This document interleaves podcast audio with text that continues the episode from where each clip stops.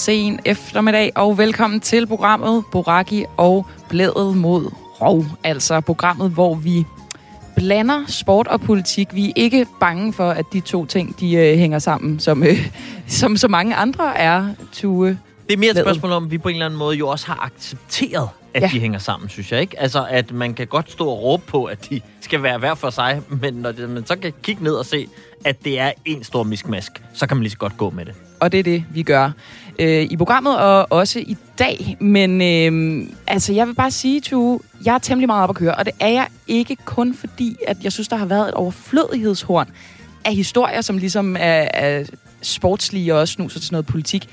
Øh, jeg er også bare glad generelt, synes jeg. Perfekt. Øhm, og derfor kunne jeg godt tænke mig lige at høre dig, om, øh, om du er lige så glad, ikke som mig, men som Claus Meier var, øh, da hans klub, Nykøbing FC, for en uge siden sendte ingen ringere end FCK ud af Sydbanks pokalturneringen. Det lød altså sådan her.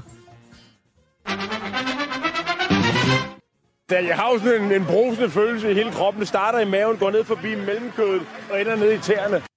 Ja, jeg tror, det var, det var en temmelig overraskende sejr 3-0, øh. Ja. som Nykøbing FC de lige fik øh, smækket FCK med. Jeg er et eller andet sted imellem mellemkødet og skuldrene i brusende fornemmelse. Så det er nede i maven måske? Det er eller cirka det der, det er noget til indtil videre. Ja, okay. okay. Jeg, jeg tror, jeg tager den fra altså elevatoren, fra fødderne og så hele vejen op oven i hovedet på mig. Øhm, nogle andre, der måske også havde nogle lidt øh, brusende fornemmelser, det skal mm. jeg ikke kunne sige, men, men jeg tror det måske, det var øh, det hold, der hedder BK Skjold, altså et fodboldhold, som øh, mødtes sidste tirsdag med Jør- Nørrebro United til sådan et, øh, et opgør. Og der sker noget ret øh, fedt. To, eller det ved jeg ikke, om det var fedt, men øh, jeg synes, det var ret spændende, fordi i halvlejen, så går dommeren rundt på banen, og så inde på banen, men over ved BK Skjolds tasker, Ja. der finder han en pose med stoffer. Uh, what? Og, øh, og så efterfølgende har både den her dommer og Nørrebro United, altså modstanderholdet, ligesom sagt, altså de synes godt, de kunne mærke, at BK Skjold var påvirket. Altså de, de var meget opfarende. Og der var ligesom det, som bliver beskrevet som en, en form for stemning øh, fra det hold der. Og det ved jeg ikke helt, hvordan jeg skal tolke, men jeg, jeg synes, den her historie er interessant, fordi der er ikke noget sted, hvor det bliver nævnt som, at, at det er sådan en dopingsag. Men det er det vel. Hvad tænker du? Ja, det er rigtigt. Men det er også et spørgsmål om, det er som om, når noget når langt nok ned i rækkerne, Ja. så går det fra doping til decideret bare ganske almindelig kriminalitet. Lige præcis. Altså, lige sådan er det, præcis. altså hvis Messi tager øh, kokain, øh, lige inden han løber på banen, så er det doping. Men hvis, Hvis de gør det Skjold- på skjold, så er det lidt mere lavkriminalitet på en eller anden måde. Dem, der ringer man til landbetjenten, og i det andet tilfælde, der ringer man til dopingagenturet. Men jo, det er vel doping på papiret også. Ja, og det er måske fordi, man tænker, hvad, gør det nogen forskel? Det, det gjorde måske ikke nogen forskel sådan rent resultatmæssigt, men det gjorde den forskel, at de, øh, det her hold for BK Skjold blev smidt, smidt ud af foreningen. Nu vil de ikke have noget med dem at gøre mere. Og Nørrebro United var også sådan, vi vil aldrig spille mod dem igen. Også. Det, altså, hold op. Det er, det er fra, fra de lavere rækker en, en form for doping-historie. Den synes jeg var, var ret skøn lige at have med. Jamen, øh, vi håber på øh, ingen stoffer i studiet, øh, men alligevel øh, at kunne opnå samme øh, følelse som Claus Meier. Da jeg har jo sådan en, en brusende følelse i hele kroppen. Det starter i maven, går ned forbi mellemkødet og ender ned i tæerne.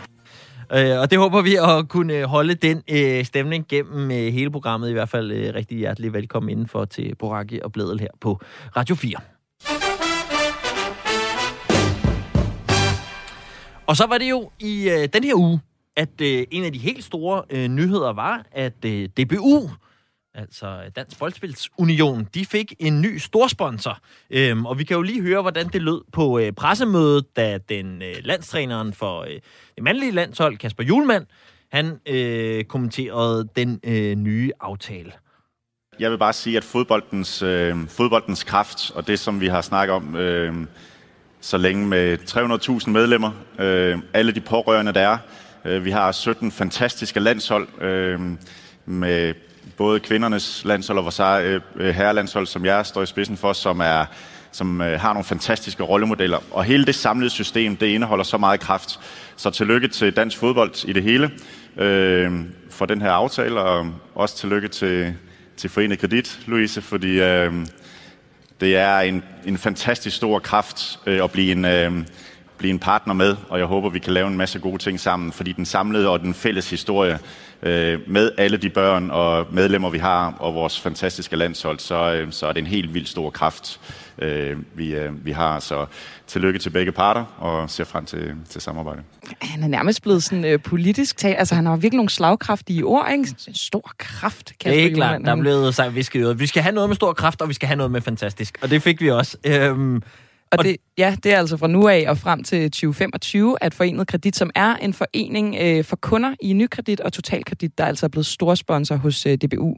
Øh, de skal sponsorere DBU med 11 millioner årligt, og så er det så også bemærkelsesværdigt, at det er første gang, at øh, sponsorpengene bliver fordelt ligeligt mellem alle grupperne, altså det vil sige både herrelandsholdet og kvindelandsholdet. det er der også øh, blevet den store overskrift i øh, medierne, synes jeg, øh, her øh, dagene efter, nemlig det her med, at, øh, at der er lige mange penge til herrelandsholdet som til kvindelandsholdet i hele den her store pakke, der også rummer alt muligt øh, andet. Øhm, nå, men øh, for lige at blive lidt klogere på, hvem er det så, der er kommet, øh, om ikke på trøjen endnu, øh, men er blevet ny storsponsor hos øh, DBU, så har, vi, har vi inviteret øh, pressechef i øh, Forenet Kredit. Det er dig, Mathias, i studiet. Velkommen til. Tak skal du have. Du har efternavnet øh, Bænke øh, fremme. Og øh, Mathias, hvis vi lige starter med, hvem I er, sådan kort. Øh, er det så rigtigt at udlægge det som, at I er en forening for en masse mennesker, som har blandt andet realkreditlån og er kunder i, øh, i nykredit? Ja. Øh, Hvad misser vi? Øh, nej. hvis nu danskerne lige skal vide, hvem er det egentlig, de her mennesker er, som er DBU's nye øh, storsponsor? Jamen, og det er jo hele vores udfordring, fordi det er der, i forhold til hvor mange øh, medlemmer vi har, så er der ikke særlig mange, der er klar over det. Vi er en forening for kunder i nykredit og totalkredit. Og i den her sammenhæng, der er totalkredit klart det, den, den største gruppe. Øh, og vi ejer så øh, 80% af nykredit og totalkredit. Det vil sige, kunderne, hvis de er kunder i totalkredit for eksempel, så kan de stemme til vores valg og sammensætte vores repræsentantskab, og vi har så aktiemajoriteten i totalkredit. Så det er en måde for kunderne at have magten i den øh, virksomhed, hvor de har deres boliglån primært. Jeg skal lige være helt sikker her, fordi jeg er faktisk, øh, og det er måske en disclaimer i forhold til hele interviewet, øh, kunde i Nykredit. Er jeg så medlem Du er af, jeres, af jeres forening? Det er jeg ikke, vel? Jeg skal aktivt ind og tage stilling til det. Hvis du er kunde i nykredit, så er du øh, faktisk medlem. Uh. Men vi Nå. skældner ikke altid så hårdt mellem, hvem der er medlemmer og hvem der er medlemsberettiget. Klart. Øh, så vi giver, så at sige, fulde rettigheder til, til alle øh, realkreditkunder i øh, Nykredit Totalkredit og bankkunder i, i Nykredit Bank.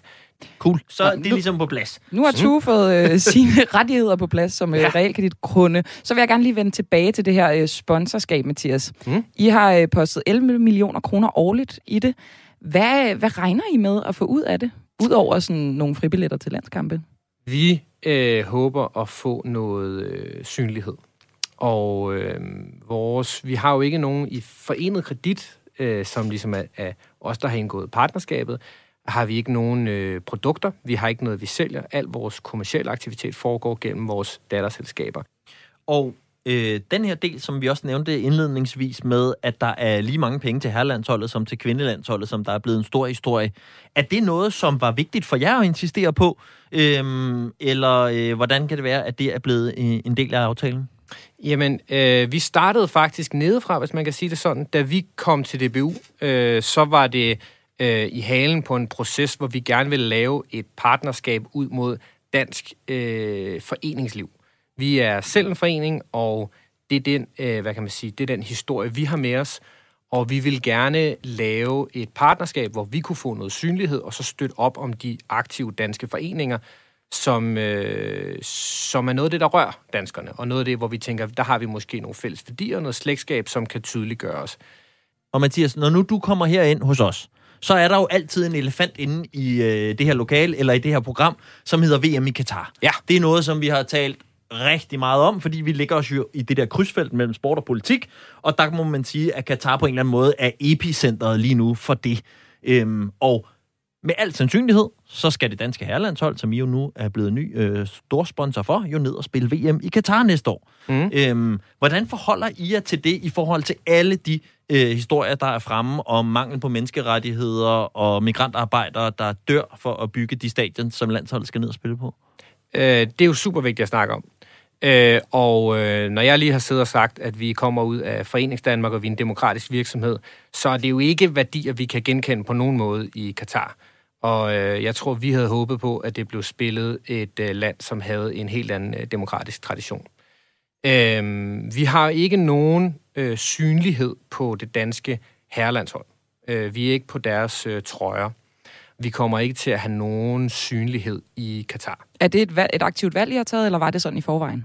Øh, sådan, sådan, øh, sådan var udgangspunktet i samarbejdet. Okay. Øh, at vi er, vi er på kvindernes øh, træningstøj, men ikke på herrenes øh, på, øh, på, på nogen måde. Og øh, så kan man sige, vi vil jo nok have muligheden for at tilkøbe en eller anden form for synlighed i forbindelse med, med VM i Katar. Øh, det foregår så formentlig gennem FIFA, øh, men det er ikke interessant. Altså det er ikke, øh, altså for det første, vi har heller ikke noget øh, internationalt publikum, øh, men, men vi skal ikke på nogen måde øh, brande os på, øh, på VM i Qatar. Men, Men- vi men- gerne. Ja, ja, vi- undskyld, vi får lov det- for, ja. ja. Det er jo så bare øh, ikke at brande sig rent synligt med, med noget tekst på trøje, men, men hvad kan man sige, money talks, og I, I smider en masse penge i projektet, samtidig med, at VM i Katar kommer til at, at foregå. Hvor er I? Vi, altså, der må være en eller anden afvejning hos jer, fordi jeg tænker, på et eller andet tidspunkt, selv hvis I ikke er på trøjen, så vil der være noget, hvor I siger, det kan vi ikke gå ind i, vi kan ikke lægge penge i det her. Altså, Ja. øhm, hvordan kan det være, at altså groft sagt, tusindvis af mennesker, der er døde for at bygge stadions, ikke er nok til, at I ikke vil være med i sådan en aftale? Altså, det øh, vil 100% være nok til, at vi ikke skal have et samarbejde med FIFA. Mm. Øh, det, vi gerne vil støtte, er primært dansk breddefodbold. Og vi mener heller ikke, at det er dem, Men så kunne I jo bare have valgt at sige, så skal vi ikke være på landsholdet, vi skal kun være på bredden. Ja, altså man kan sige, vi, vi er jo heller ikke synlige på landsholdet. Vi kan godt lave noget markedsføring med landsholdet, men det kommer ikke til at være i forbindelse med... Ja, men det er med i aftalen, ikke? Her er landsholdet. Jo, altså herlandsholdet er med i aftalen. Ja. Ja. Vi, vi må lave markedsføring med dem, men vi er ikke synlige på dem. Der kommer ikke til at være nogen, der ser øh, VM i Katar, der får et forenet kreditlogo at se. Nej, men nogle af jeres penge, som er med i aftalen, kommer også til at ende i landsholdets budget. Det går jeg stærkt ud fra. Ja. Jeg tænker, jeg tænker bare, når man ligesom er finansiel partner, øhm, så må man jo også få en eller anden form for magt. Har I, har I tænkt jer at bruge den magt til for eksempel, det er ret svært at få landsholdsspillere i tale omkring hele det her VM, og har, har I tænkt jer at ligesom være en stemme i det? Nej, det tror jeg ikke. Hvorfor Øh, altså, vi har, vi har selvfølgelig drøftet det her rigtig, øh, rigtig tæt med DBU, øh, inden vi fandt vores, øh, vores aftale. Og er egentlig ret trygge ved den måde, DBU øh, håndterer det på. Jeg tror heller ikke, der er nogen øh, på deres kontor, som bryder sig om Katar på, øh, på nogen måde. Det er også på en eller anden måde øh, den virkelighed, de bliver nødt til at forholde sig til, at der er nogle ret store konsekvenser ved ikke at, øh, at deltage overhovedet, og, øh, og de har valgt at, øh, at deltage under forskellige former for protester. Øh, og blandt andet er der ingen synlighed til, til nogle af partnerne. Øh, så det er heller ikke bare vores valg, at vi ikke skal have øh, synlighed i Katar. Det tror jeg heller ikke, DBU vil være interesseret i. Der er heller ikke nogen af os, der skal derned. Øh, og det tror jeg er, som jeg forstår det, hvis den generelle holdning fra, fra alle partnere. Øhm, Ej, men så forstår jeg simpelthen ikke, hvorfor I har landsholdet med i den aftale, hvis I ikke vil have synlighed, og Katar er det store, der skal ske for det landshold de næste par år. Altså, Ja, øh, men det kommer alt an på, hvordan man aktiverer det. Altså, vi vil jo rigtig gerne snakke øh, foreningsfællesskaber og øh, dansk bredde, og det kan vi også bruge landsholdet til. Nu er vi stadig meget tidligt. Det er lige før blikket ikke er tørt på aftalen endnu. Øh, men de tanker, vi har, det er især at bruge landsholdet til at knytte bånd tilbage til der, hvor de kommer fra. Øh, man kan jo aktivere dem på forskellige måder i sin øh, markedsføring. Nogen, øh, var der ikke nogen, der øh, drak mælk i gamle dage, tror jeg, sådan noget 90 og noget, jeg er vokset op med. Ikke? Mm. Øh, og det er jo en måde at gøre det på. Øh, DBU er jo selv meget slået ind på den vej, hvor de peger tilbage til, at man er en del af noget større, og øh, øh, Mikkel Damsgaard er ude efter, øh, efter EM at skrive autografer i, øh, i Jyllinge Boldklub, hvor han er vokset op.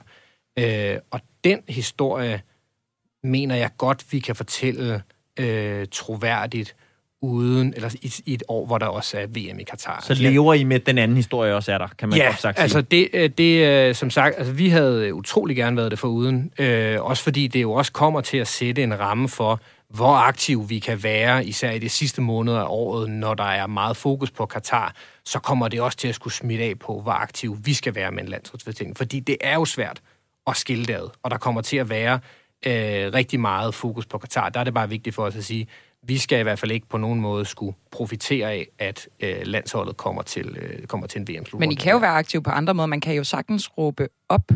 Øhm, Det kan man. Er, er der en jeg mulighed tror også, for det? inden vi gør øh, os selv øh, som sådan en øh, mere idealistisk end vi er, så øh, ejer vi jo øh, Nykreditkoncernen, som er Danmarks største udlåner. Der er helt klart også nogle af deres kunder, som kan have kundeforhold i Katar. Øh, vi er jo ikke kendt for at bedrive øh, Øh, udenrigspolitik, og jeg tror også, vi skal passe på med at kravle højere op i træet, end hvad grenene lige kan bære.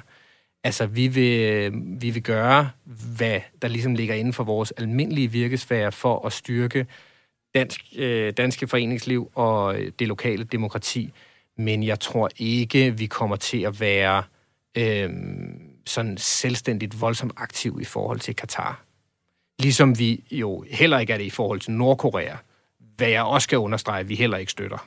Men det er jo, jo så alligevel, I vælger slet ikke at tage dig ned, og I har heller ikke noget ønske om at være på trøjen, så det er jo, I er jo aktive, og I har jo taget stilling til det. Altså, det er jo ikke sådan, at I siger, det er fodbold, og øh, det skal, vi skal bare spille fodbold. Vi, vi gør alt, som vi vil gøre under en helt almindelig VM-slutrunde. I har jo ligesom taget stilling til, at det er frygteligt nok, det der foregår i Katar, til I ikke for eksempel har lyst til at tage dig ned. Ja, absolut. Øh, og, øh, Men det er ikke helt frygteligt nok til, at I ikke vil råbe op om det.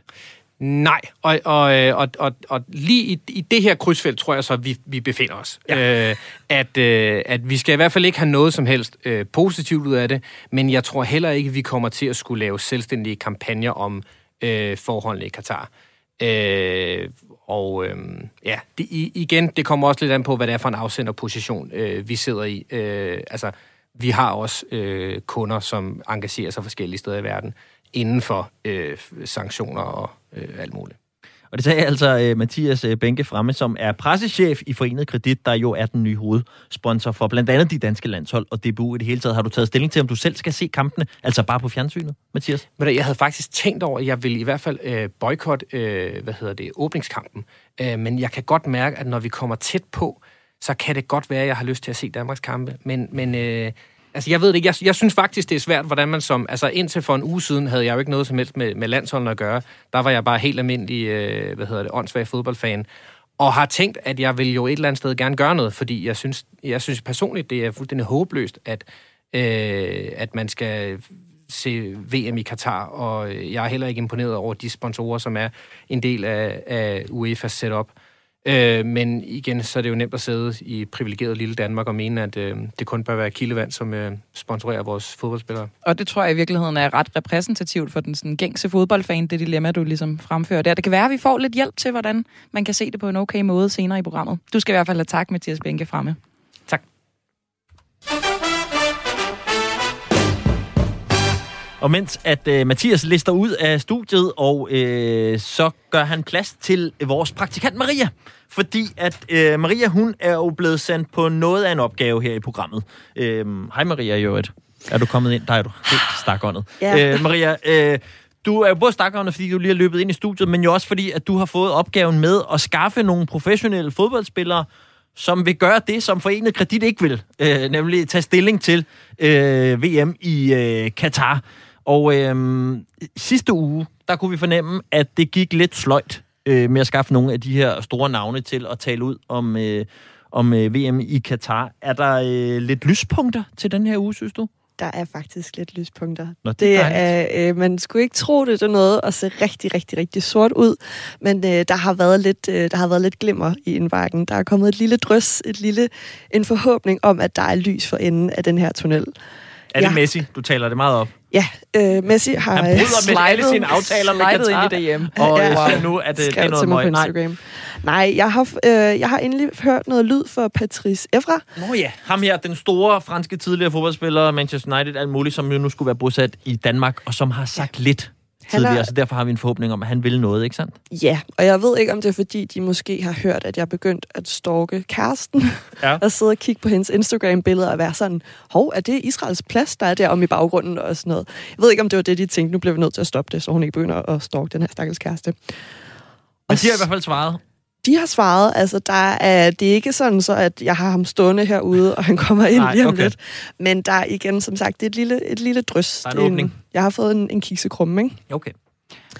Og så var der jo noget, altså Tim Spau, øh, den finlandske landsholdsanfører, han havde skrevet sådan et long read, mm. øh, hvor at han virkelig tog stilling til, til Katar. Øh, ham, der løb du lidt panden mod en mur. Mm. Så var der en, øh, en kollega til ham, Rico Riski.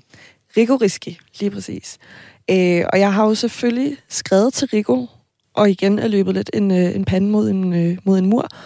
Øh, og så tænkte jeg, nu ringer jeg saftsus mig til hans fodboldklub. Øh, og det ved jeg ikke om, øh, altså det har en lille, en lille snip med fra, hvordan det lød, da jeg, da jeg ringede til Finland.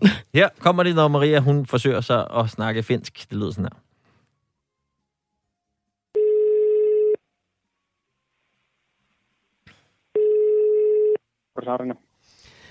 Uh, yes, hello. Uh, I'm a Danish journalist from the uh, Danish radio show uh, Bragi and Bledel. Uh, just to make sure, is this the uh, Finnish football club Helsinki? Yeah, yeah, it is. Yes, it is. Okay, great. So I'm calling you because I'm interested in getting to getting in contact with one of your players, Rigo Riski. Uh, yeah, just just a second. So, uh, at this week, today is a free day for the players, Yeah. and tomorrow they are leaving to Armenia. Okay, for Armenia. So, so this week is quite hard for that. So maybe if you call again next week, if if you maybe call to this this number again next week, and then we can like forward this this to contact. Okay. Jeg fornemmer, at vi har en halv aftale, om ikke med Rico Riski, men i hvert fald med øh, telefonmanden hos øh, hans klub i næste uge, Maria. Det er en meget formel øh, telefonmand fra Finland. Ja, altså jeg har jo selv øh, noget vestjysk familie, og er ligesom vant til, at der ikke er sådan de store følelser i kog og sådan noget. Når man taler med en finde, altså jeg, jeg jeg, jeg blev virkelig sådan, sådan, jeg følte virkelig, at jeg forstyrrede nogen. Øh, jeg følte mig øh, ikke så... Øh, Det var som Så- om, han tøvede, da du var meget glad og forklarede den ellers meget flotte... Vores titel, programtitel lyder flot på engelsk. And Blood. Ja, der var det som om, han alligevel var sådan lidt... Han trak lidt på det der med, om han skulle anerkende, Ja. at det var, at du havde ringet det rigtige sted. det gav han ikke en fuck for. Nej. Altså. Men dejligt, at vi øh, har etableret noget kontakt der.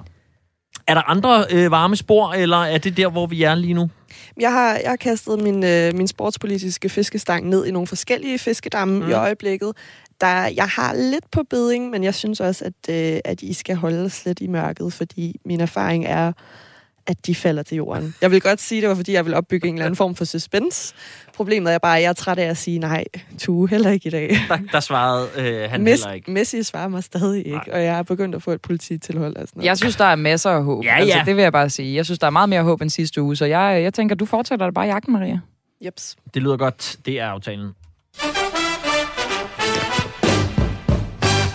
Og nu skal vi til øh, noget helt andet, både et andet sted på jordkloden og en helt anden sportsgren. Vi skal nemlig til historien om et splittet omklædningsrum på et baskethold, som er billedet på, hvor splittet USA er lige nu. Okay, nu du maler du med den store, store ja. pensel, du. Øh, og det drejer sig om coronavacciner, fordi i den her uge, der var det også pludselig en historie, at den amerikanske NBA-spiller, det er jo den bedste liga øh, for basketball i USA, han hedder øh, Andrew Wiggins, ham øh, spilleren her, som spiller for den klub, der hedder Golden State Warriors. Det kom frem, han nægter at blive coronavaccineret. Okay, så han er den diametrale modsætning til Victor Axelsen, Lige som, præcis. som bare ville have den først Ja. af alle. Ja, okay. Øhm, og det er så en beslutning, der kan koste ham 41 kampe, fordi det hænger sådan sammen, at øh, Golden State Warriors, hans klub, de har hjemmebane i San Francisco. I San Francisco har man vedtaget et regelsæt, der hedder, at alle byens borgere, der er over 12 år, de skal være vaccineret. Og så længe man ikke er det, så kan man ikke deltage i store offentlige øh, events. Det vil sige, at han kan ikke spille nogen af hjemmebanekampene. okay. Men det er faktisk lidt den aparte situation, at han kan sådan set godt tage med holdet til Los Angeles og spille der, fordi der har de ikke de her regler.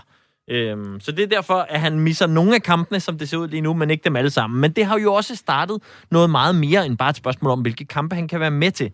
Så derfor så fangede jeg i går aftes øh, Morten Stig Jensen, som er sportsjournalist og NBA-ekspert, øh, til lige at gøre os lidt klogere på den her historie, og hvilket omfang den egentlig har. Og som det første, så tænkte jeg, at han kunne lige måske sætte nogle ord på den her Wiggins, altså ham spilleren, fordi han er faktisk ikke øh, her hvem som helst. Så Wiggins var i 2014 den næste LeBron James mere eller mindre. Det var jo sådan, han var anset. Han var anset som den her spiller, der ville komme ind og bare blive en direkte superstjerne. Og han blev god, bevares, til, i hvert fald til en vis grad, men så holdt han simpelthen op med at forbedre sig. Øh, da han skulle have sin første kontraktforlængelse hos Minnesota Timberwolves, der kom ejeren, øh, Glenn Taylor, ned til ham og sagde, vil du love mig, at du rent faktisk bliver bedre efter du har skrevet under på den her kontrakt, hvilket måske siger lidt om hans arbejdsindsats øh, eller mangel på samme. Det skal dog nævnes, siden han blev traded til Golden State Warriors for omkring halvandet år siden, der er han begyndt at forbedre sig i nogle mindre øh, facetter af spillet, men han er aldrig blevet den her clear-cut superstjerne øh, på, på banen. Og, og væk fra banen, jamen der har egentlig ikke været så meget der. Der er ikke, der er ikke så meget, man ligesom ved om ham. Han er ikke en, der er i medierne særlig meget. Øh, der har været lidt drama mellem ham og, og Team Canada, fordi han, han er kanadier, om at han ikke rigtig vil deltage i det arrangement, men derudover har der ikke rigtig været noget sådan stort og kontroversielt. Det her er faktisk det første, hvor man virkelig mærker Andrew Wiggins væk fra banen.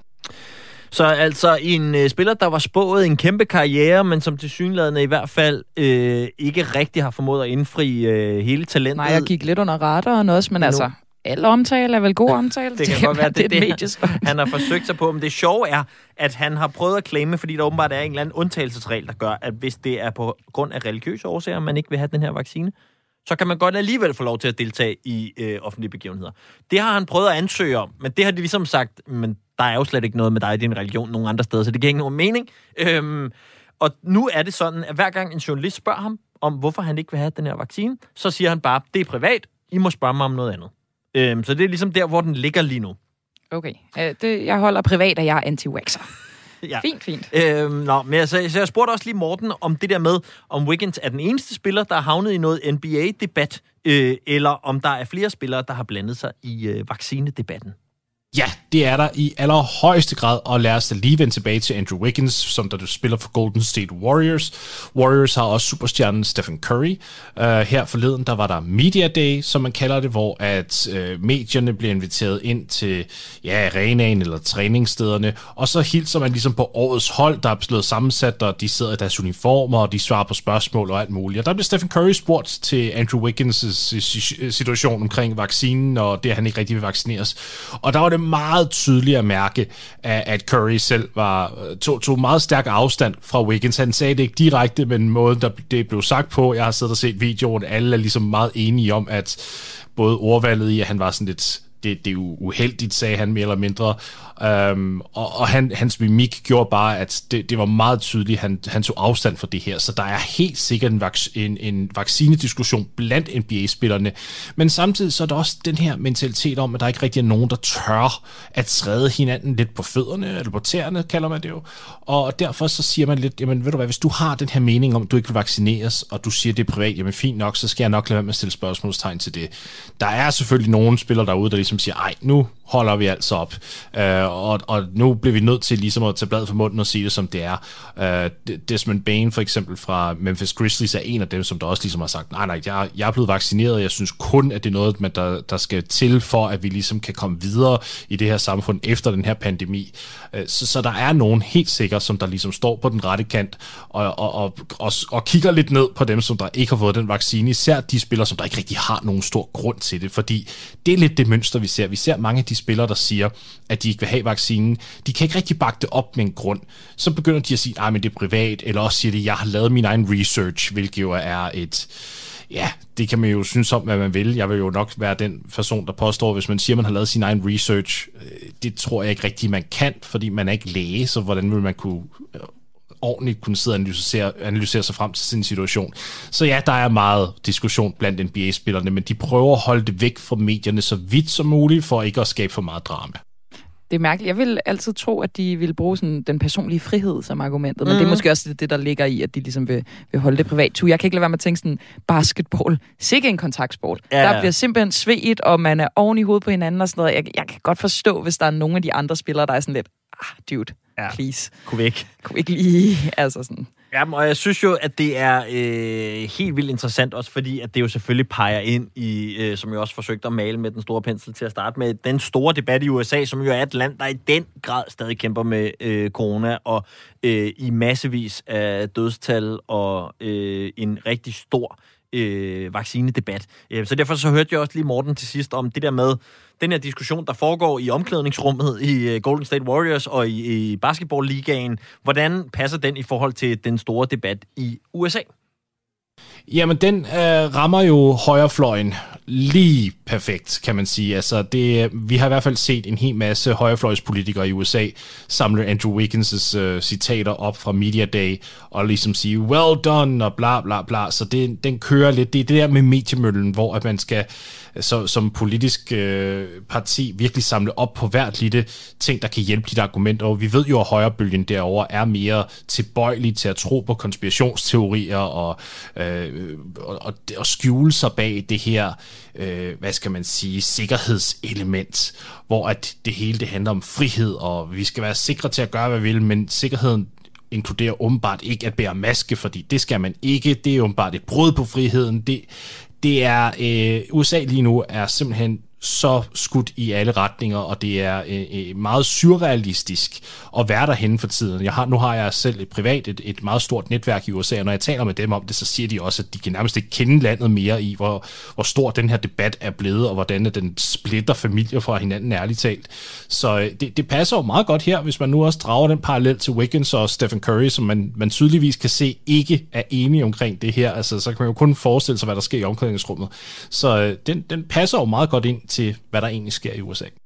Endnu en gang er Amerika ved at implodere, fordi de simpelthen ikke kan blive enige om noget som helst. Altså lidt ærgerligt, at uh, ham Wiggins her, han bliver en form for maskot for, for højrefløjen og anti Og selv også, så er, det, så er han glad for det. Ja, ja, det meget savner man så at vide i hvert fald, ja. om han øh, deler holdning med dem, eller bare øh, bliver lidt en, øh, en nyttig øh, idiot i det der kæmpe store øh, puslespil, der lige nu kører omkring øh, vacciner eller ikke vacciner øh, på hele kloden, men jo så især i øh, USA. Vi skal nok øh, holde et vågent øje på, om øh, Wiggins han på et tidspunkt øh, stopper med at sige, det er privat, og øh, begynder at øh, sætte nogle ord på, hvorfor det er, han har øh, valgt ikke at få øh, vaccinen mod corona. Tidligere i programmet, der havde vi jo øh, pressechefen for DBU's nye storsponsor i studiet, og øh, vi sluttede interviewet med lige at spørge, sådan, skulle han selv se VM-kampene, når landsholdet med ansandsynlighed kommer til Katar? Og det var han, altså, der var han sgu meget sådan, det, det, det vidste han ikke, han ville gerne, men på den anden side ikke, og sådan noget. Og sådan har jeg også haft det selv. Altså, jeg, jeg valgte jo simpelthen at boykotte, da Danmark spillede kvalifikation imod Israel, fordi jeg sådan i panik var sådan, jeg må gøre et eller andet, fordi jeg begyndte at få mere og mere info om, hvad der er mm. foregået i Katar, og det blev mere og mere forfærdeligt og sådan noget. Øh, og det er jo, jeg tror, det er et dilemma, som folk står meget ja, i. Altså sådan, hvordan forholder man sig som fan? Vi er fuldstændig altså forelskede, nyforelskede mm. i mhm. landsholdet, og der er jo ikke noget, der er stærkere end forelskelse, men samtidig så har vi jo også altså moral, og, og hvis man hører nogen om forholdene i Katar, så kan man jo ikke lade være med at forholde sig til det. Øhm, men måske er der hjælp at hente for folk, der er meget, meget klogere end os, og derfor kan vi nu sige velkommen til Annette Subkær, politisk rådgiver i Amnesty International Danmark. Hej Annette. Hej så. Øh, jeg tænker lige, vi skal starte øh, med jer og jeres øh, kollegaer fra andre afdelinger, der ligesom har lavet flere rapporter om forholdene i Katar. Hvor meget har I kunne afdække i Amnesty? Øhm, vi mener, at vi har kunne afdække en masse. Øhm, det er selvfølgelig svært at få adgang til et land, hvis man ikke er velkommen som organisation generelt. Altså, de er lidt skeptiske omkring vores research, så hvis vi gerne vil være helt uafhængige og så ærlige som vi kan, så kræver det selvfølgelig arbejde, og også arbejde for at få opbygget nogle gode øh, relationer til kilder øh, og, et, og et netværk. Men øh, vi har været i landet også før, at øh, Katar fik tildelt VM som værtskab. Øh, så vi har jamen, været der i, i hvert fald over 10 år, så jeg mener, vi har en, en god base øh, og en god, ja, et godt netværk til at kunne lave noget grundigt og troværdigt research. Og, og på den base, kan du så sige noget bare sådan altså generelt om, hvordan, hvordan ser det ud dernede? Hvordan er forholdene? Jamen, forholdene er ikke gode. Altså, vi ser masse, tusindvis, og faktisk op, det er jo næsten hele befolkningen i Katar er jo migrantarbejdere, øhm, som kommer der til med store drømme og håb om at øh, kunne tjene en masse penge, så de kan sende hjem til deres familier, som er afhængige af støtte til mad og skolegang osv. Og, og der kan vi bare dokumentere, at mange af de her mennesker, de slider sig selv, øh, i worst case, at slider sig selv ihjel. Øh, og de øh, arbejder måske op til 12-14 timer i døgnet, har måske ikke øh, nogen dage, hvor de har fri. Øh, det kan også være svært for dem at holde fri i løbet af, af dagen, og arbejder i en enorm varme, så det er meget hårdt for kroppen. Og hvad vi også har kunne dokumentere, er, at nogle af de her øh, migrantarbejdere ikke får udbetalt løn i tide, så der kan gå helt op til et halvt år, syv måneder, før de får den løn, som de jo faktisk er familier er afhængige af. Øh, så forholdene er kritiske, og det er det, vi har kunne dokumentere. Øh, men samtidig, Nej, det var bare net, jeg kommer til at tænke på, når du siger alle de her lister, alle de her ting op, som jo lyder frygteligt, altså ja. folk, der arbejder sig selv ihjel, og øh, en række andre punkter, øh, så lyder det som om, i forhold til øh, Camillas øh, dilemma med at sige, hvad skal jeg gøre som fodboldfan? Skal jeg boykotte eller ej? Der, der lyder det som om, at, at den er klokkeklar, når du siger de der ting. Det, det bør man på alle måder prøve at ikke deltage i. Men så klart øh, siger I det jo alligevel ikke, når det kommer til, øh, om hvorvidt man skal boykotte eller ej. Hvordan kan det være? Jamen det er fordi, at den måde, vi arbejder på, det er jo ved at kunne komme ind i et land og kunne dokumentere, hvad der sker øh, i landet.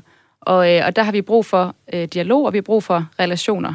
Øh, så det, vi har knoklet på i, i mange år, det som vi bruger nu, det er jo det her netværk, og vi, den her adgang til landet, for at vi kan dokumentere, hvad der sker. Øh, så vi vil sige, at vi er afhængige af at stadig kunne lave den her dokumentation, øh, men samtidig er vi selvfølgelig afhængige af, at der sker nogle forbedringer. Vi har brug for, at man lytter til os, øh, og at myndighederne i Katar, de begynder at indføre bedre vilkår for de her migrantarbejdere. Så, vi, så vi er ude i sådan et keep your enemies close tilfælde på en eller anden måde. Altså, at I, I stadig kan opretholde adgang. Sige, ja. Okay. Jeg vil gerne lige vende tilbage til uh, det her med, med, med fans. Mm. Fordi, uh, altså, først og fremmest, ser, ser du selv kampene? Kunne jeg godt tænke mig at vide. Øh, det vil jeg egentlig gerne. Jeg har ikke kanalen. Okay. Ja, der er, også, der er jo der, man skal have 10.000. Det er en smart måde at gemme sig bag det. Det, er, det vil jeg sige. Det er jo men, men, jeg vil faktisk gerne, også hvis jeg kunne. Øh, jeg har desværre ikke den kanal, men, men, altså, men det er jo ikke noget, vi bestemmer i Amnesty, om man skal se fodbolden eller ej. Øh, og jeg tror, vi vil sige, at man samtidig kan være stor fodboldfan og glæde sig over, hvor godt det går for det danske landshold. Øh, og se det og støtte op, og også tage ind i parken og, og fejre med landsholdet. Det kan du, alt det kan du gøre samtidig med, at du holder dig oplyst, og at du også kræver, at FIFA skal handle på det her, og at Katar skal forbedre forholdene. Og, og det kunne jeg nemlig godt tænke mig, det der med at kræve noget, noget handling. Altså, der kunne jeg godt tænke mig, hvad, hvad, kan man gøre? Jamen, det er egentlig ret simpelt. Altså, vi har en underskriftsindsamling, som vi startede i foråret, og som vi lige nu skubber rigtig meget på, for os globalt, så vi kan få indhentet så mange underskrifter som muligt. Og det er, at man går ind på vores hjemmeside og skriver under som fodboldfan og siger, Øh, jeg støtter op om de krav, vi har listet derinde, øh, konkret til FIFA. Øh, så det her underskriftindsamling fokuserer på at få FIFA til at leve op til menneskerettighederne og sørge for, at den situation, vi er i nu i Katar, ikke kommer til at ske i fremtiden. Og samtidig sørge for, at de øh, får gjort noget ved den skade, der allerede er sket. Altså, de har øh, de er forpligtet til at give kompensation til, til de familier, der er blevet efterladte, altså der har mistet øh, brødre eller fædre, eller hvad det er, de har mistet i Katar, øh, og forpligtet til at undersøge helt i dybden, hvad det egentlig er, der, der foregår. Fordi det har vi egentlig også har svært ved at undersøge, fordi den data mangler. Og øh, er FIFA, øh, sådan som du ser det, øh, og øh, styret i Katar, bange nok for jer til, at når I kommer med, undskyld udtrykket, altså bare en under, nogle underskrifter fra Danmark, mm. til at det kommer til at gøre et indtryk på dem? Vi mener i hvert fald, hvis vi kan få råbt mange, altså nok fans op, jo flere, jo bedre selvfølgelig. Øh, og det er, det er også en global underskriftsindsamling, så det er ikke kun i Danmark, men vi har 10 lande, tror jeg vi er oppe på, 10-11 lande, som har den underskriftsindsamling. Så hvis vi kan få mobiliseret nok fans til at skrive under, jamen så er det jo et af vores store værktøjer. Det er ikke det eneste, så vi laver en masse lobbyarbejde, og vi kommer til at, ligesom jeg gør nu, give interviews i medierne, prøver at få medierne til at øh, tage de her historier op og fortælle om den research, vi kommer med, og det man faktisk kan, kan gøre nu. Øh, fordi vi er jo enig i, at det er virkelig en dårlig situation, vi står i, men det, det giver os også en mulighed for, at vi kan råbe hele fodboldverdenen op nu og sige, hey, I har en platform, som vi måske ikke har adgang til fra Amnesty, men som I har. Den skal I bruge nu ved at ja, underskrive. Øh, give os underskrift til os, som vi så laver en stor overleveringsceremoni ud af, kan man sige, øh, til FIFA. Så vi står dernede ved FIFA og vil lave øh, en eller anden form for happening, når vi afleverer underskrifterne. Gør I andet øh, som, som fans, altså andre indsatser til fans? Så, vi er i gang med at planlægge lidt forskelligt lige nu, øh, op til kampen her den 12. oktober. Så øh, det vi gør, det er, at vi kommer til at stå ved parken. Så ude foran parken kommer vi til at være til stede, så man kan snakke med os. Øh, Og øh, også i selve fanzonen kommer vi også til at have en lille bod, hvor vi også kommer til at have noget info om Katar, en lille quiz, for også at gøre det lidt festligt. Det er jo, altså, det er jo den der balance, ikke? Det er jo... Øh, det er jo positivt, det går så godt for Danmark, og at vi nok kommer til at skulle til Katar. Men samtidig vil vi gerne give den info og de facts, vi har til de fans, der står der.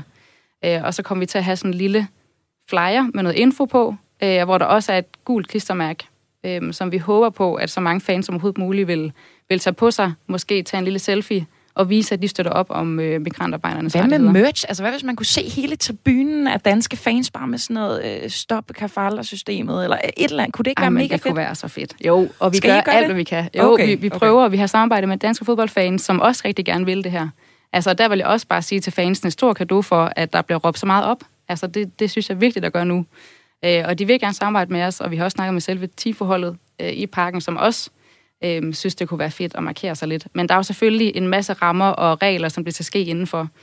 Øh, så vi prøver, jeg synes, øh, nu havde vi et banner, jeg ved ikke, om I så det, det var op meget, meget kort den 1. september under kampen mod Skotland. det missede jeg. Det var, Det var måske også minutter. dem, hvor man ikke skulle Øh. blinke. Så gik man glip af det, eller hvad? Det var i hvert fald noget, hvor det lige var muligt, ja. inden kampen startede, op med banneret ned igen. Nu ja. tror jeg, vi kan få det til at være på stadion. Lidt længere tid, Mm. og så må vi se i kampene, der kommer, jo tættere vi kommer på afholdelsen af VM, om vi ikke kan prøve at presse den mere og mere, så vi kan blive mere og mere synlige, og måske også få medier til at bringe det mere og mere op. Og Annette, det der med at boykotte, er det 100% udelukket, at I Amnesty nogensinde kommer til at sige, det er det, vi gør nu? Eller er det bare et spørgsmål om at sige, det er i hvert fald ikke noget, I vil gøre endnu? Ja, jeg kan ikke helt noget om fremtiden, men lige nu er det ikke noget, vi har... Øh, Men I har ikke taget sådan, hvad skal man sige, eksistentiel øh, stilling til, at det er aldrig noget, vi vil, vi vil kunne finde på at bruge, hvis det blev nødvendigt. Nej, det tror jeg, det vil være dumt. Altså, fordi vi, vi vil jo gerne altså, bruge de værktøjer, der er, og, og altså, sørge for, at vores indsats og vores fakta og oplysninger, at de gør så, så god en og stor en forskel som overhovedet muligt. Øhm, men lige nu ser vi ikke, at det er det centrale. Øhm, vi vil gerne fortsætte med at presse på, og så bruge VM til at få hele fodboldverdenen og alle dem, der kommer til at se VM, få dem til at råbe op og få dem til at stille nogle krav til både deres nationale fodboldforbund, som så kan tage den videre til FIFA, og vi bruger vores kontakter i Katar. Og, ja. Så jo flere jo, jo flere jo bedre. Jeg synes, det er, det er glædelige nyheder, at man ligesom kan være proaktiv som fan. Altså, man kan jo i mm. virkeligheden, øh, så kan man med en eller anden form for god samvittighed, lyder det som om, se nogle af kampene, så længe man ligesom sørger for at råbe op og gøre, hvad man, hvad man selv kan, for ligesom at skabe noget, noget bevågenhed om forholdene i Katar. Helt sikkert. Så, øh, så det er jo egentlig glædeligt. Men øh, jeg håber, at øh, det kommer til at have en e- effekt, og at øh, det måske går fra, som du selv siger, fra et lille klistermærke til måske at blive en kæmpe banner. Ja, det Øhm, håber jeg også. Der har vi et søstende program, der hedder Missionen. Det kan være, I skal ringe til dem. De kan måske hjælpe jer. Ja. Du skal i hvert Det er fald have ned. tak, Annette Stubkær, politisk rådgiver i Amnesty International. Jamen, selv tak.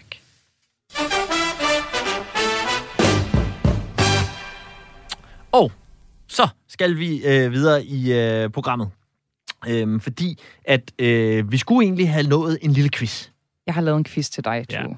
Ja. Og med mindre, at du vil kode den ned til et spørgsmål, som er den ultimative, øh, det afgørende målagtige, øh, så gemmer vi den til næste uge. Jeg vil ikke kode den ned, for Nej. det er den for god til. Jamen det, og det, Det skal det, man ved. ikke så. Gode Præcis. quizzer skal man ikke skære i. Det øh, vil være moralsk forkert. Så øh, skal vi ikke bare gå videre? Jo, Hop direkte også fordi videre. vi har virkelig meget andet godt på programmet. Det er nemlig det, fordi vi har mm, måske, måske, jeg kan ikke finde ud af det, men måske gode nyheder. Øh, I den her uge er der nemlig kommet en no, ny stor undersøgelse. Vi bliver faktisk omkring VM og Qatar og sådan noget. Der er kommet en ny undersøgelse fra den øh, organisation, der hedder FIFA Ethics and Regulation Watch. Det er sådan en uafhængig organisation, der rapporterer og observerer sådan den etiske del af sporten. Ligger så jo egentlig meget op af, af det, vi laver her i programmet.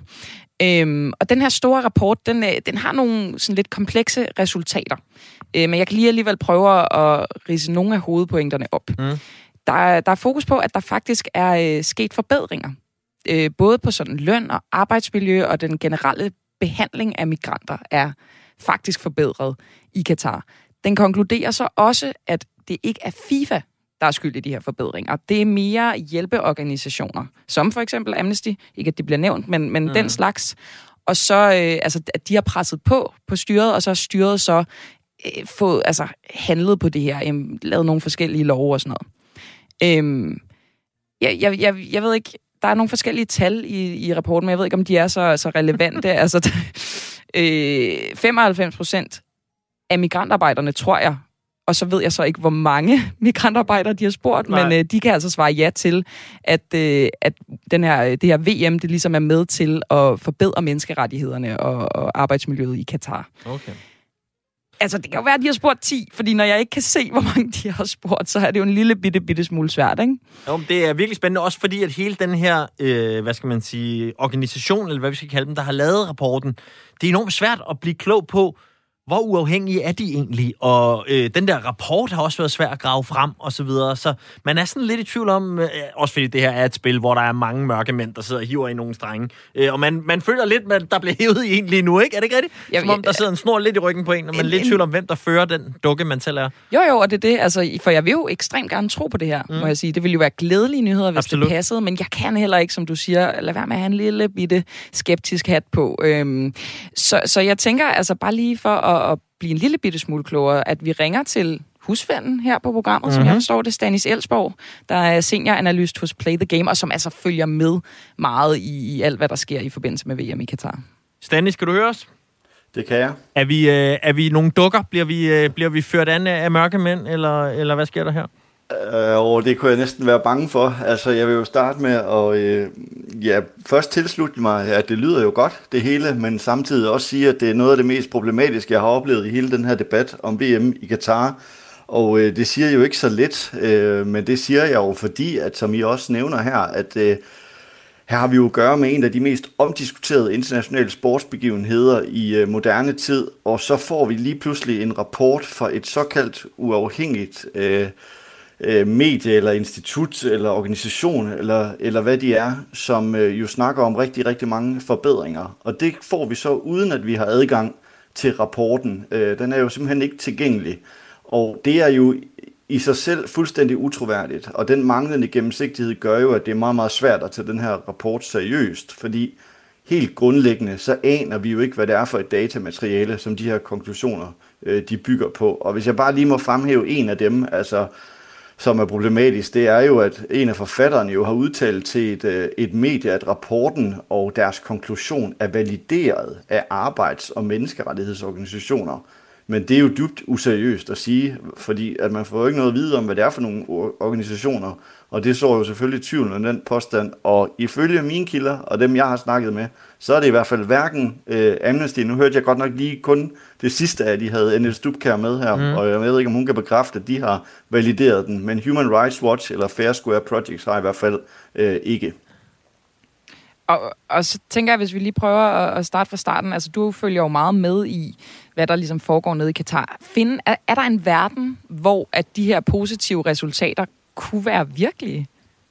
Eller lyder det helt ja. ude i hampen? Nej, fordi noget af det, som der bliver rapporteret om, er jo virkeligt. Men nogle gange er det jo også, hvad for en bar øh, vi sætter op. Altså om øh, noget, der er sket på papir, også er godt, fordi det er jo sådan set ikke implementeret. Og det er jo det, som Human Rights Watch og Amnesty gang på gang øh, slår på tromme for nu. Det er jo, at de her forbedringer, som jo rigtig nok er sket på papiret, og det er jo store skridt i den her verden, at de er jo desværre bare ikke, ikke implementeret. Altså, og hvis jeg bare lige må få lov en sidste ting til den her rapport, øh, så skriver de også i deres konklusion, at helt kort, så kan de konkludere, at internationale sportsbegivenheder kan have en dramatisk effekt på arbejds- og menneskerettigheder. Men undskyld mig, altså, øh, den påstand er jo så mangelfuld, at øh, det er til at grine over. Altså, jeg ved ikke, det kan da godt være, at sportsbegivenheder kan have en dramatisk effekt på menneskerettigheder, men jeg ved ikke, hvad i alverden de øh, konkluderer det ud fra. Altså Kina havde OL i 2008, de skal være værter til februar for vinter-OL, og der er ikke meget bekendt sket nogen sådan nævneværdige positive ændringer på menneskerettighedsområdet. Jeg ved ikke, om det er Rusland, de henviser til, som har haft en perlerække af sportsbegivenheder de sidste to årtier, eller om det er deres egen lille Qatar-case, hvor Amnesty jo så, øh, eller andre må forholde sig til den her dramatiske effekt, som VM i Qatar har haft. Stanis, nu kan jeg jo godt høre, at du forholder dig rimelig kritisk til, til de her konklusioner, som det her FIRW har, har lavet. Altså, var det nogen, du kendte til i forvejen, den her organisation? Du fortalte mig også tidligere, at de øh, har udgivet en bog, som var lidt speciel. Ja, altså jeg har, jeg har stødt på dem før, sådan meget, meget sporadisk. Det er ikke nogen, vi sådan øh, hører fra øh, så tit. Altså man kan sige, de har da en hjemmeside. Logoet minder jo da også meget om FIFAs eget øh, logo. Øh, på hjemmesiden kan vi så læse, at de har en sportsadvisor, der hedder Ellen Chiwenka. Og om hende skriver de selv på deres hjemmeside, at hun skulle stille op til præsidentvalget i FIFA i 2022. Øh, men mig bekendt, så er der ikke valg til FIFA-præsidentposten før i 2023. Og jeg tror måske, at FERW selv forveksler øh, det med SIFA, altså med et sæt, som jo er øh, Øh, det zimbabwenske fodboldforbund, fordi der har jeg kunne læse mig til, at hun vil stille op. Øh, og så er det rigtigt, den her bog er jo meget interessant, som øh, den her såkaldte uafhængige sports tænketank øh, jo også skulle for nylig har været med til at, at udgive, øh, som jo hedder øh, Qatar 2022, The World Cup of Arabia. Og den er jo så efter sine skrevet af det, de kalder den prisvindende journalist Jonas Darras, og øh, det interessante ved ham er faktisk, at han er vicepræsident i det, der hedder AIPS, som øh, står for International Sports Press Association, og øh, de var ude så sent som i 2018 og virkelig lovpris Katar og deres forberedelser til, til VM i 2022. Og det er jo samme år, som Amnesty er ude med en total sønderlemmende kritik om stadig umenneskelige forhold og folk, der ikke, øh, ikke får deres løn. Og hvis jeg bare lige må runde dem her af, og den her kobling, Ja, så meget gerne, Stanis. Også fordi jeg har på fornemmelsen, det ender med, at personen står ved siden af Messi til en barbecue eller et eller andet lige om lidt. Altså, trådene er virkelig ved at blive samlet nu. Ja, det er endnu bedre faktisk, fordi okay. at, øh, at øh, de her AIPS, som han er vicepræsident for, de øh, har også været en tur i Katar, øh, hvor de jo så kunne øh, skrive pænt hjem om, øh, hvordan det, hvor godt det går i Katar frem mod VM. Men den tur var så arrangeret af det, der hedder Qatar Sports Press Committee, som jo er styret af Katar. Og AIPS og Qatar Sports Press Committee, de har som end også et dejligt samarbejde om at afholde det, der hedder AIPS Sport Media Awards.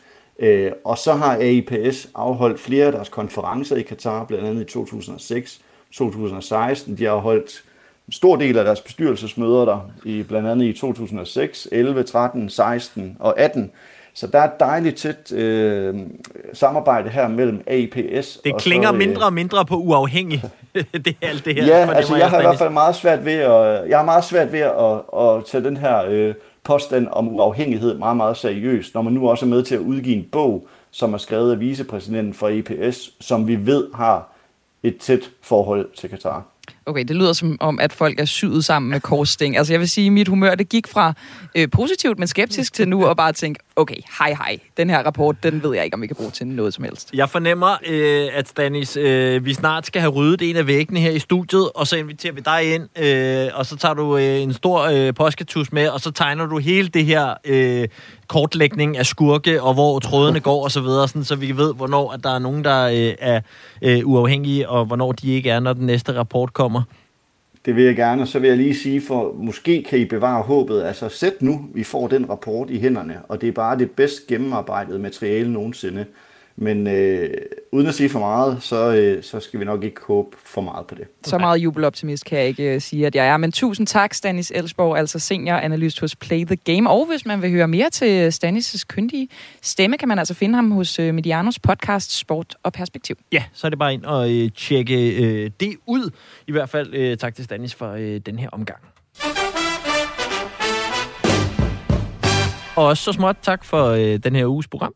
Tiden fløj afsted i dag. Hold da op. Der har været meget fodbold, Tue. Ja, det er rigtigt. Ikke så meget cykling, som jeg jo ellers øh, prøver at få skubbet ind i programmet. Det er lidt min egen mission i det her foretagende. Men altså, vi må jo være der, hvor de store skurke er. Og det er altså ikke i cykelsporten lige nu, men det skal nok komme i næste uge, går jeg ud fra, hvis jeg kender cykelsporten ret.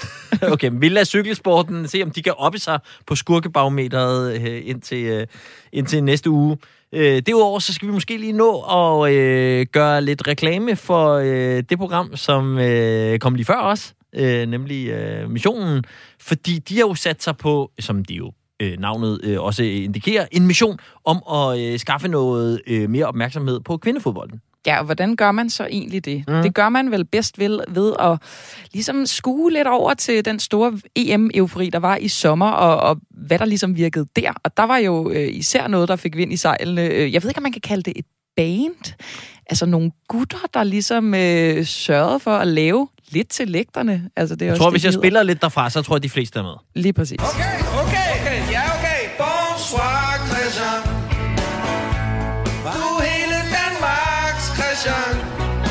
Dus på banen vinder vi yeah. Du er et geni Bonsoir Christian Der findes kun én Christian Og han skal sparke med begge ben Fra bil fra TV Ah, men altså, hvor er det vidunderligt. Ja. Det gik vi alle sammen og nynnede i sommeren, og øh, hvorfor ikke altså fordele sol og vind lige? Øh, så kvindelandsholdet, altså kvinde-A-landsholdet, også kunne få lidt til lægterne, og det sørgede missionen altså for øh, blev gjort, og det synes jeg, altså der er kommet et fremragende resultat ud af. Og øh, den får I lov til at nyde frem mod øh, nyhederne. Øh, vi siger tusind tak for i dag, og øh, vi høres ved igen næste uge. Pernille der mm. Pernille